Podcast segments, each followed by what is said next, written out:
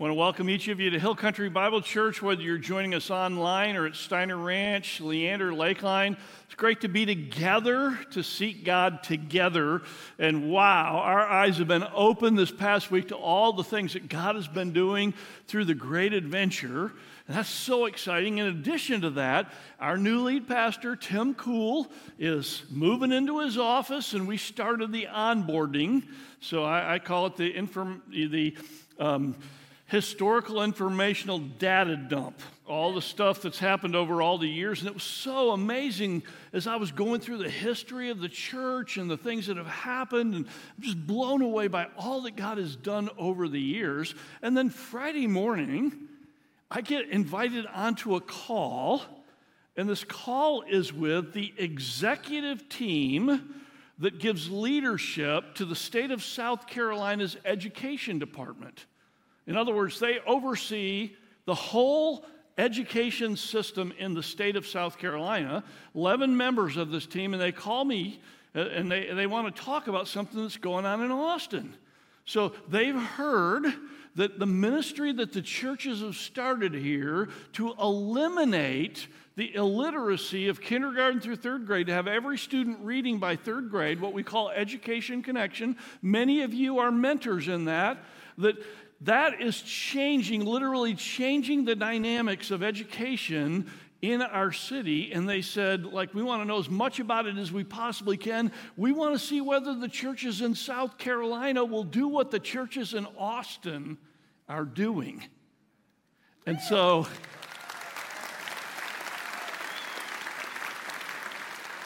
Like, I don't know how I end up on these phone calls except that God's working in our city and people know about it. So, what starts here changes the world. South Carolina, India, like God is working. It's not all bad news out there, folks. God is on the move. So, my curiosity today is like, how's your sight? Like, how you doing with that? I don't mean your physical eyesight. I mean, how is your perception of what's going on around you? How is that now? You know, there were a group of researchers that decided that they were going to test people to see, like raw on the street, what things are like for people. And so they got a clown, dressed the clown up, had a unicycle, and they parked him right in the middle of a major pedestrian area where people would have to walk by. And then they got researchers to stand a couple yards away, and as people passed the clown, they stopped people and they asked this question Did you see anything unusual? Now, everybody said yes, a clown on a unicycle, except for a group of people that were looking at their phone. Now, here's what's interesting three out of four people walking down the street, having to make eye contact ahead to actually be able to navigate, three out of the four people on their phone missed the clown. And when the researchers told them to turn around and look behind them, this is what they saw. See that guy right there? He's missing the clown. Here's what the researchers said they said the brain has an uncanny ability to block out the unusual, especially when it's focused. They passed the clown. The clown was on the path of their life, but not in their mind. They never saw him. So, when it comes to seeing God at work, how you doing with that? If you're a follower of Jesus Christ and you believe the Bible, the Bible clearly teaches that one of the key characteristics of who God is, an attribute of God, is that God is omnipresent. From the Latin word omni, meaning all, present. That means that God is actually present everywhere all at the same time. There's not a place where God is not aware, involved, and present. So wherever you go, God is with you. There's no place, no time, never when God isn't with you. And some of you are going, oh. I wish I'd have thought about that last night. God is with you all the time.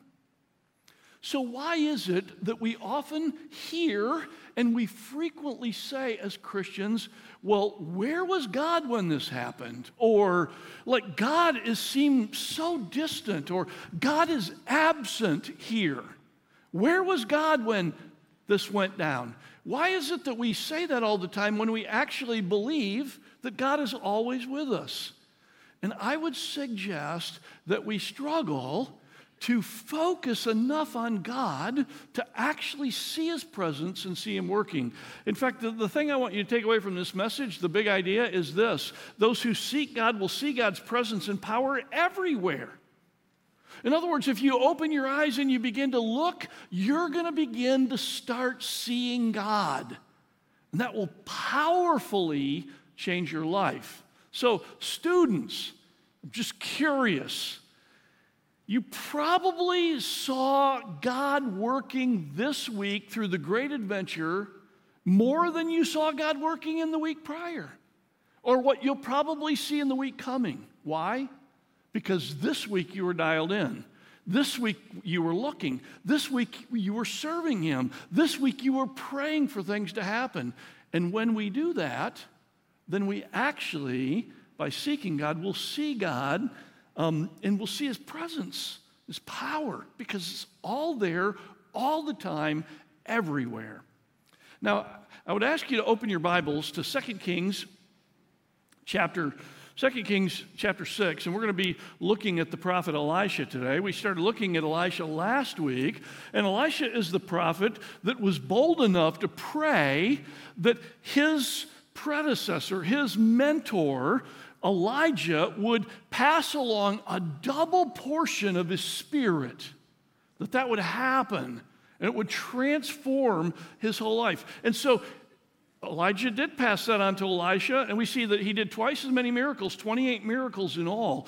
And a lot of them have to do with being able to discern what God is doing, to see it, and to respond. Now, he lived in a time after King Ahab, the wicked king of Israel, and his, his wife Jezebel had established Baal worship, was killing all the prophets. And when Ahab's son Joram came to the throne, which is during the time of Elisha, when he came to the throne, he got rid of Baal worship. He didn't start fully worshiping God, but he was no longer antagonistic to the prophet. They had a cordial relationship. And we're going to pick up the story and gonna, we're going to look at two scenes today where Elisha can see because he seeks God. So here's the first thing we learn in the first story, and that is this that God is present protecting his people. You ever feel like you're vulnerable? Well, God's with you all the time. He's present protecting his people if you could just see. If you could just see. So let's dive into the passage. Starting in verse 8 of chapter 6, we're, we're going to see four miracles in this passage, and they all have something to do with sight. So we begin with this. The king of Aram, think Syria. Aram is the ancient name for Syria. The king of Syria was at war with Israel. After conferring with his officers, he said, I will set up my camp in such and such a place. In other words, he's going to a place to ambush the king of Israel. The man of God, that's Elisha, sent word to the king of Israel Beware of passing that place because the Arameans are going down there. So the king of Israel checked on the place indicated by the man of God time and time again. Elisha warned the king so that he was on his guard against such places. Now, think about this. Elisha has supernatural insight. He knows where the enemy is camping in ambush, and so he keeps protecting the king. Now, if you were the king of Aram, what would you think? And here's what we find in verse 11 this enraged the king of Aram. He summoned his officers and demanded of them, Will you not tell me which of us is on the side of the king of Israel? He thinks there's a spy among his people that's getting the word out, because how else could this happen? And their response is this None of us, my lord the king, said one of his officers, but Elisha, the prophet, who is in Israel, tells the king of Israel the very words you speak in your bedroom. In other words, Elisha has supernatural ability to see what's going on with you because God is in charge and he is listening and following God. First miracle. Well, what's the king going to do? Well, he's going to go after him, right? So, verse 13, second miracle, go find out where he is, the king ordered, so I can send men and capture him. The report came back, he's in Dothan.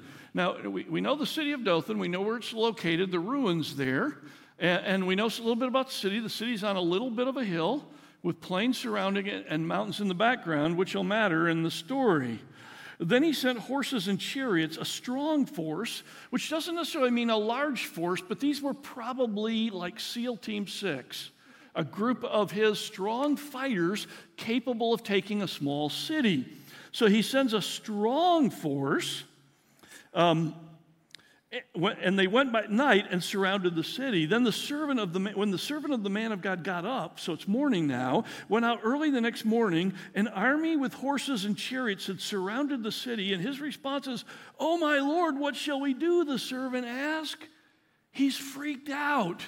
In response, Elisha says, "Don't be afraid." The prophet answered, "Those who are with us are more than those who are with them." Picture it in your mind. The servant goes,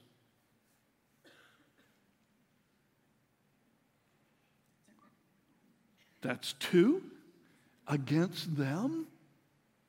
What's taking place here? You see, for the servant, he's freaked out. Why is he freaked out? Because all he can see are his circumstances. Besides, you know, we all know that seeing is believing, right? It makes total sense. Seeing is believing. In contrast, Elisha is looking through the eyes of conviction. In other words, he believes that God is with him, so it's like, and God. There's more of us than there are of them.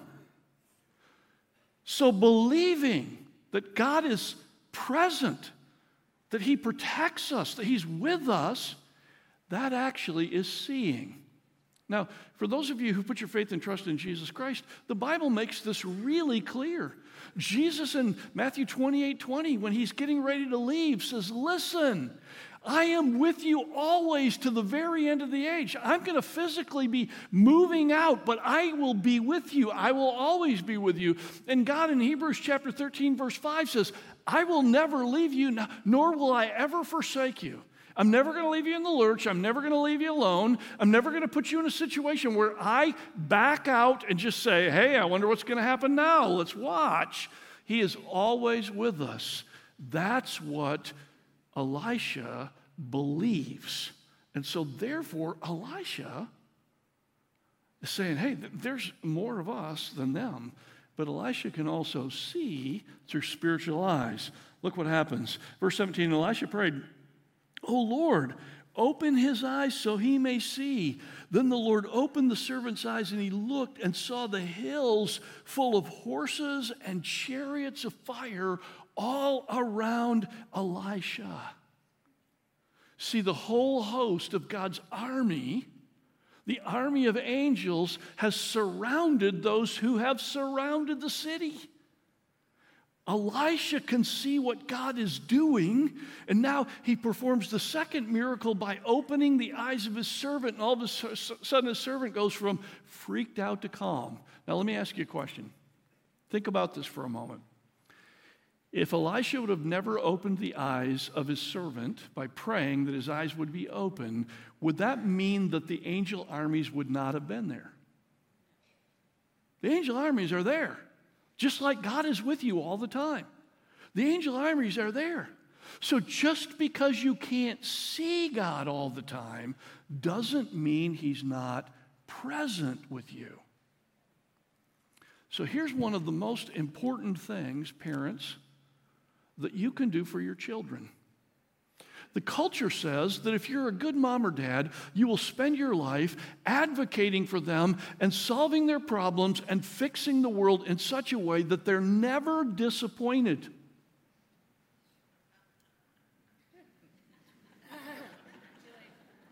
And what you find, I can tell from your reaction, what you find is all that happens is their expectations for how life ought to be perfect keep going higher and higher and higher, and some of you are worn out.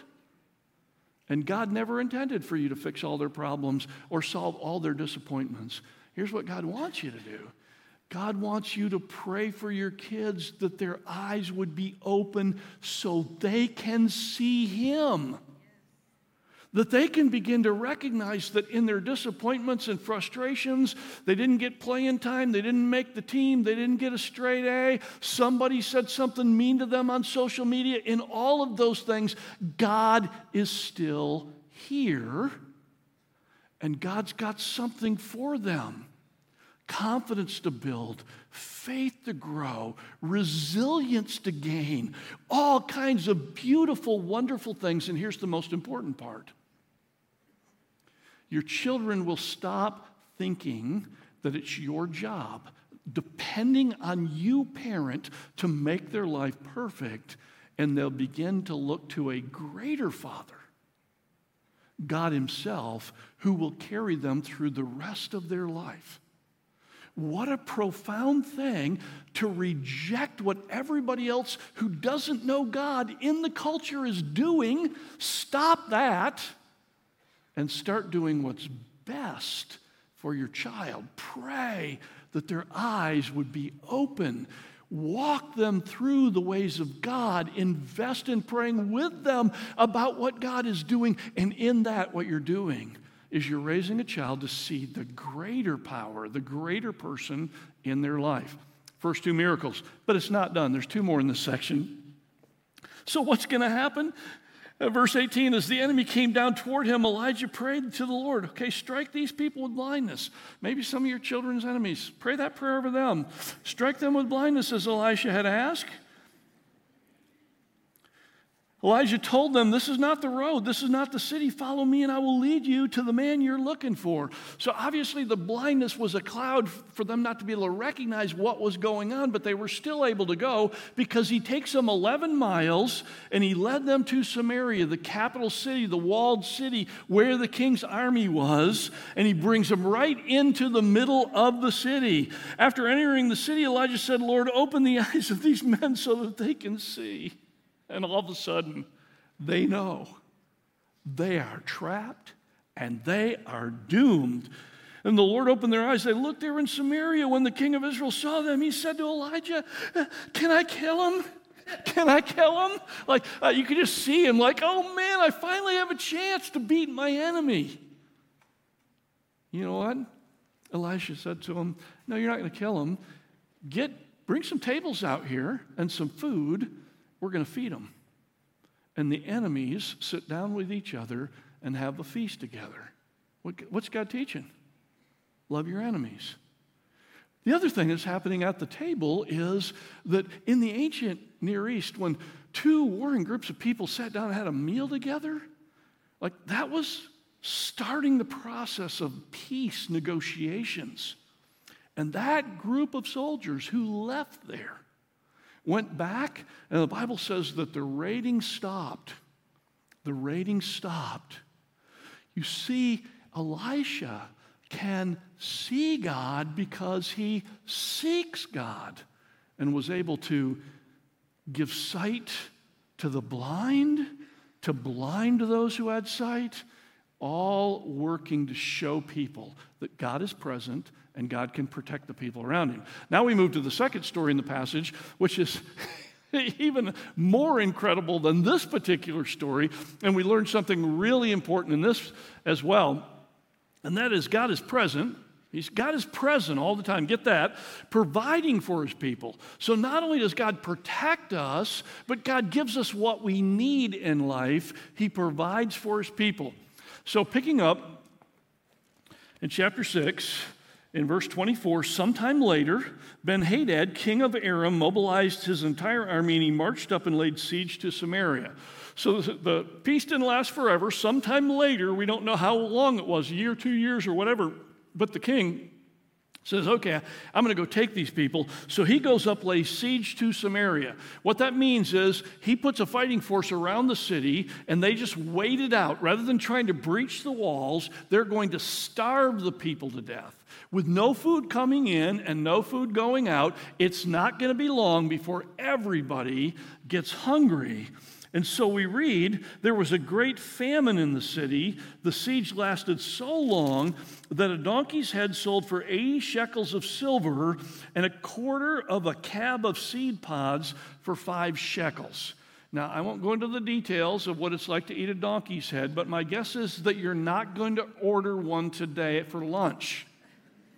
In addition to that, 80 shekels of silver is two pounds of silver for one donkey's head.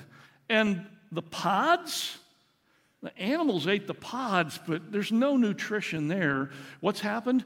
The economy has completely broken down. Inflation has skyrocketed. Resources are so scarce that they're eating the weeds and eating their animals that are there to work for them. That's how bad it is. In fact, we read that it gets worse. As the king of Israel was passing by on the wall, a woman cried to him, Help me, my lord the king. Literally, the Hebrew is, Save me, O king. Now remember Elisha's name. My God is salvation. She's crying out to the king, Save me, king. And the king knows he has nothing to give her. In fact, the king replied, If the Lord does not help you, where can I get help for you? From the threshing floor, like there's no grain in the city. From the wine press, obviously there are no grapes in the city. Then he asked her, What's the matter? Now, listen carefully because this is a terrible, terrible, terrible story of people suffering. She answered, This woman said to me, Give up your son so that we may eat him today, and tomorrow we'll eat my son. So we cooked my son and ate him. The next day I said to her, Give up your son so we may eat him. But she had hidden him. I don't know if she's asking the king to help her find the son or if she's just grieving because I've never been in a place or lived in a country where war had created such deprivation that's unimaginable. Some of you have. Some of you came from places where you know what it's like to see the overwhelming cruelty of humanity and the devastation to individuals. In fact, it's happening all over the country. That's why we in the United States ought to be the most grateful people. Because throughout the history of the world, terrible things like this have happened, and in the world today, they continue to happen. Now, just because something is in the Bible that God's had recorded in here so we could see what people actually did doesn't mean that He condones what they did. Obviously, God's not in favor of cannibalism. Obviously, He's not. But that's the level of despair that the people had gotten to. And watch the king's response. When the king heard the woman's words, he tore his robes. That's a sign of, like, I have nothing. I'm broken. The people looked, and there underneath he had sackcloth on his body. So he was putting on a good front. I'm the king, but underneath he was wearing sackcloth, which is what you did when you were in desperate mourning. He said, May God deal with me, be it ever so severely, if the head of Elisha, son of Shaphat, remains on his shoulders today. He now blames it on God. He blames it on Elisha. He says, Today we are going to execute him. And then he sends an executioner, immediately dispatches him to go kill Elisha. We pick back up in verse 30 when the king heard the, excuse me, in verse 32. Now Elisha was sitting in his house, and the elders were sitting with him, and the king sent a messenger ahead. That's the executioner. But before he arrived, Elisha said to the elders, Elisha sees stuff. Don't you see how this murderer, the king, that's the king, is sending someone to cut my head off? Look, when the messenger comes, shut the door and hold it shut against him. Is not the sound of his master's footsteps behind him? In other words, hold the executioner out until the king gets here and then let him in. And that's what happens. While he was still talking to them, the messenger came down to him, and the king said, This disaster is from the Lord. Why should I wait for the Lord any longer? Like, I'm going to kill you, the prophet, and then I'm going to open the gates and we'll let the, the Arameans in and we're going to surrender to them. Why should I keep trying to wait on the Lord? I'm done. This is over. What does Elisha say? Elisha said, Hear the words of the Lord. This is what the Lord says about this time tomorrow. A seah of flour will sell for a shekel, and two seahs of barley will for a shekel at the gate of Samaria. The officer on whom, whose arm the king was leaning, that's his lead officer, said to the man of God, Look, even if the Lord should open the floodgates of heaven, could this happen? And Elisha's response is, You will see it with your own eyes, answered Elisha, but you will not eat any of it. What's going on? God has delayed intervening in the life of the king and of the city until he fully has their attention. Until he fully has their attention. And we know he's got their attention because the king now admits, I got nothing, and God is the one who's caused this, and he's blaming it on God. Let me tell you, at the moment in your life, when things fall apart to the point where you know that there's nothing you can bring to the table, and you are so frustrated that you start to get angry at God, that is a beautiful moment. Because in that moment, God has finally got your attention. Now, the question is, what are you going to do with that? Because there's another guy in the story right here. This is the official that supports the king. And his response when he hears the prophecy that by tomorrow, the economy will be back to normal and there'll be plenty for everybody, he makes this statement. He says, Even if heaven opened, and the floodgates of heaven poured food down on this city. There's not enough resources in heaven to give everybody what they need to fill all their pantry shelves, to fill all the HEB shelves, so the whole place has it, and the economy changed in such a way that the prices get back to normal. So there's no chance that this could happen. What's he saying? He's saying God can't do it. And that's one response when you find yourself angry at God, saying, God, why is this happening to me? Where are you? I'm angry. At that moment, you've got one of two choices. God's got your attention. You can say, God, you're worthless. There's nothing you can do. You can't fix this problem, and I'll go navigate it on my own. Or, like Elijah says, okay, God, you have the provisions, you can. Now, what's interesting is that that response of doubting God's ability and saying God can't do it, that actually results in you missing the blessing. The prophet tells that man, This is going to happen tomorrow, and you will see it, but you will not eat of it. How many of you feel like you're under siege? There's no movement in your life. Like resources are getting scarce. Maybe in your relationship with your spouse or your kids, you see it dwindling down and there's losing capital and things are not going well. Maybe it's in, in, your, in your finances and you see them disappearing and you're thinking like this, if this keeps up, what's going to happen? What's going to happen? It could be in a whole bunch of areas and you feel like you're under siege and you're starting to say, God, where are you? That's at the point where you now are ready to listen and begin to seek God. And God has the resources to provide all that you need. We see it unfold in the story. So while all that's going on in the city, outside the gates of the city are four lepers. And these four lepers are having a logical conversation. They are outside the city because they wouldn't be let in normally because they have leprosy and everybody was afraid they'd be contagious. So it's like they have COVID and so they're, you know, they're isolated or whatever you want to remember from those days. Um, and so they're, they're outside the city. So they start thinking, well, like if we could get them let us back in the city, um, there's no food in there, so we would die. If we stay out here, there's no food out here, so we would die.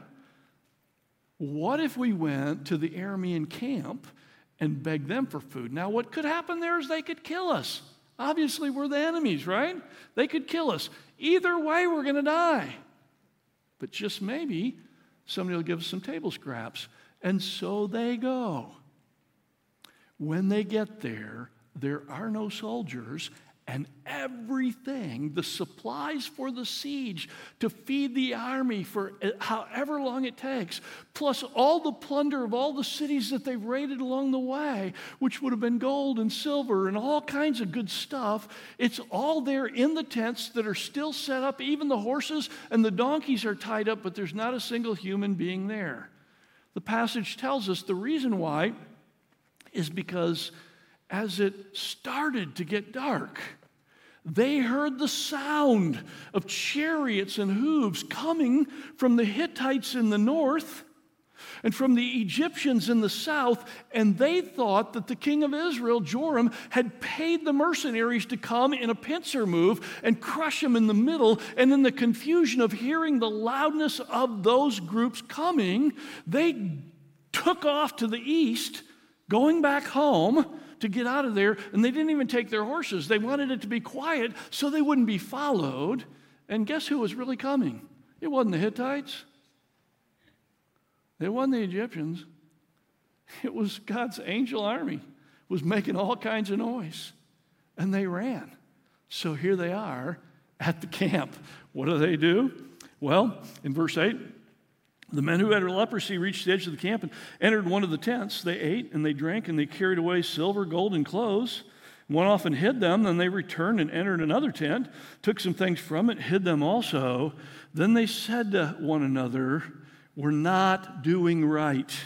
This is a day of good news, and we're keeping it to ourselves. If we wait until daylight, punishment will overtake us. Let us go at once and report this to the royal palace.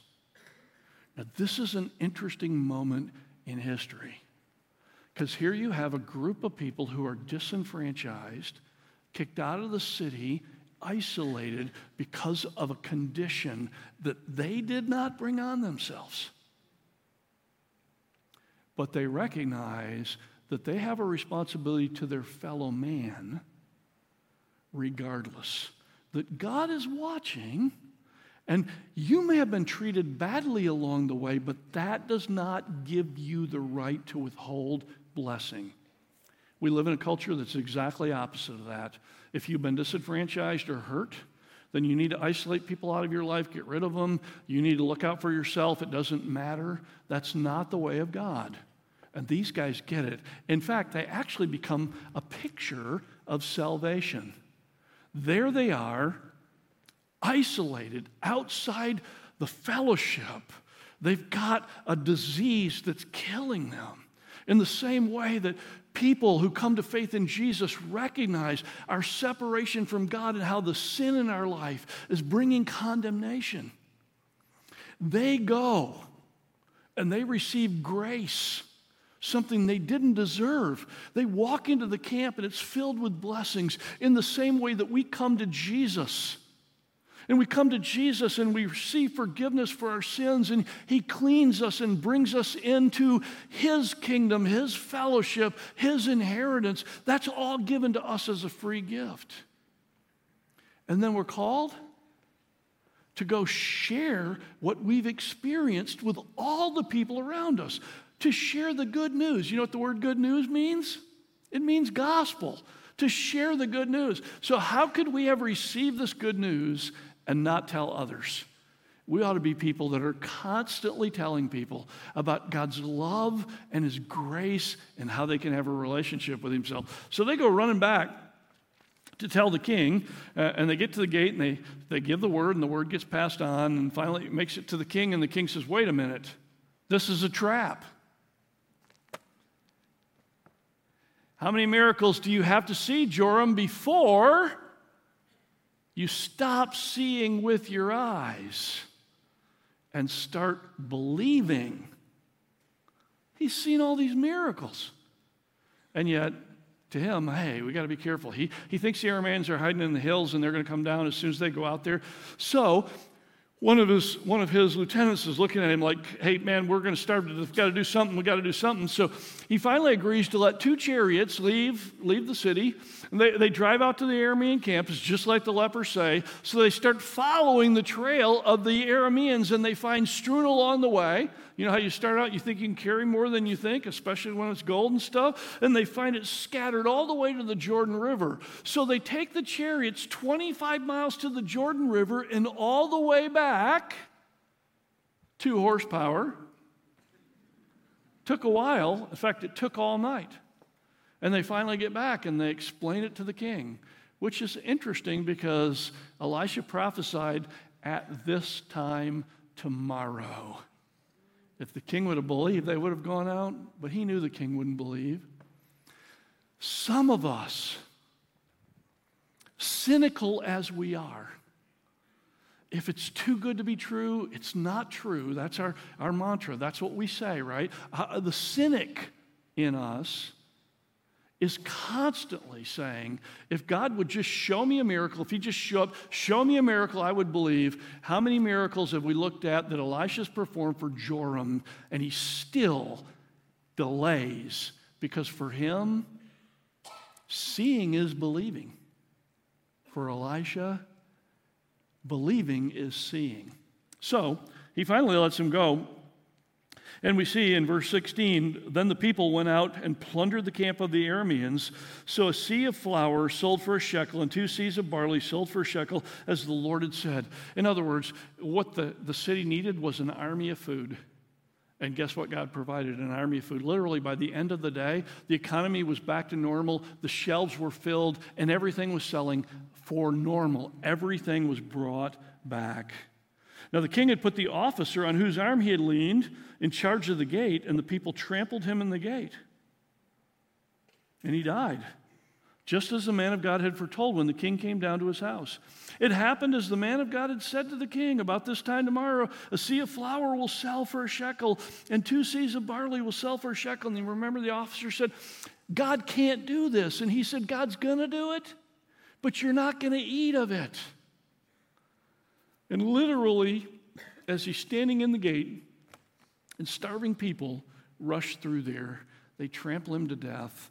And here, here, here's like, oh man, may that never be me, that I would die in my unbelief, being trampled by those going to experience a blessing, a stampede of blessing passing me by, passing you by, because we couldn't see what God was doing and in our unbelief, we sat on the sidelines and absolutely missed it.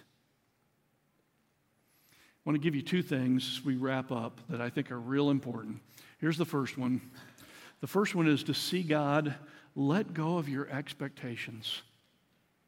I think the biggest challenge that we have is when we need God's help or when we need God's insight, we have already decided how the circumstances must work out. If God shows up, the circumstances must work out my way. And so, therefore, all we're doing is looking at our good idea. And God doesn't want to bless your good idea, He wants to bless His divine work in you. It reminds me of the time that Jesus in the, is in the garden and the troops come to get him, to arrest him, to take him to trial. And Peter does what you do when your master's being arrested by soldiers. He pulls out his sword and he whacks and cuts off the ear of one of the servants there. That's about how good my good ideas are. And yours too. And what does Jesus say? Jesus says, Peter, put away your sword. Do you not know that if I asked my Father, he would send 12 legions of angels to stop this little group of 30 or 40 soldiers from putting me in chains? Now, for those of you who've studied Roman military, you know that at that time, that was half of the number of Roman legions 12 legions. Like half the Roman army, only every one of those angels was obviously more powerful than a centurion. What's Jesus saying? The host of heaven are at God's command. And most of us would have said, the only way this situation could have worked out for me is if I got delivered and I had no pain in my life and everything worked out. And I am so glad that Jesus did what God's plan was because we are saved through his suffering and death. And there are going to be times when God's plan for you is to go through something challenging. But He will be with you and He'll carry you through that. He'll provide along the way, He'll protect you in that. But if you've got expectations that the only way God shows up is me winning the lottery, you're going to miss Him every time. You got to start with looking for Him, not looking for your solutions. Here's the second one to see God, assume His presence, and look for Him. In other words, by faith, if you will begin to embrace the truth that God is always with me, that's the starting point. Now, with that firmly embedded in your soul, now you start to actively look for Him in your life, in what He's doing in your life. Jesus said it this way He said in Matthew chapter 7, verse 7 and 8, He said, Ask, seek, knock. All of those phrases in the Greek are actually continuous presence. In other words, ask and keep on asking, seek and keep on seeking, knock and keep on knocking. Why? Why would he do that? Like, I just want to ask once. He does for me what I want, then he goes away. I do my life. It's the worst thing that could ever happen to you. So, anybody here remember driver's training Anybody remember taking that? Do you remember one of the first rules? The first rule is keep your eyes on the road, right? Why? Because you can't just look up 35 and go, oh, yeah, I see where I'm going. Chat, chat, chat, text, text, text, chat, chat, chat. You will not stay on course if you don't continue to look, and the same thing is true in your life with God, if you don't keep asking, if you don't keep seeking, if you don't keep knocking, remember the promise for everyone who asks, will receive. He who seeks, he will find. Him who, he who knocks, the door will be open. God's going to open doors to those who are seeking him. God's going to provide for those who are asking. God is going to do the things in your life that he wants to do as you keep your eyes on him. Those who seek him will see him. You'll see his presence, his power, his provision, his protection. You will see that in your life. Every night, Cindy and I pray together. We hold hands and we pray. Sometimes when she's too tired, I pray for both of us. And sometimes when I'm too tired, she prays for both of us. But most of the time, we both pray. We pray out loud and we just pour out our request to God.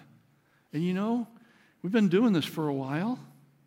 And there are, are some prayer requests that we've been praying for for years. God hasn't answered that prayer request the way we're praying. We keep seeking His answer. We keep praying.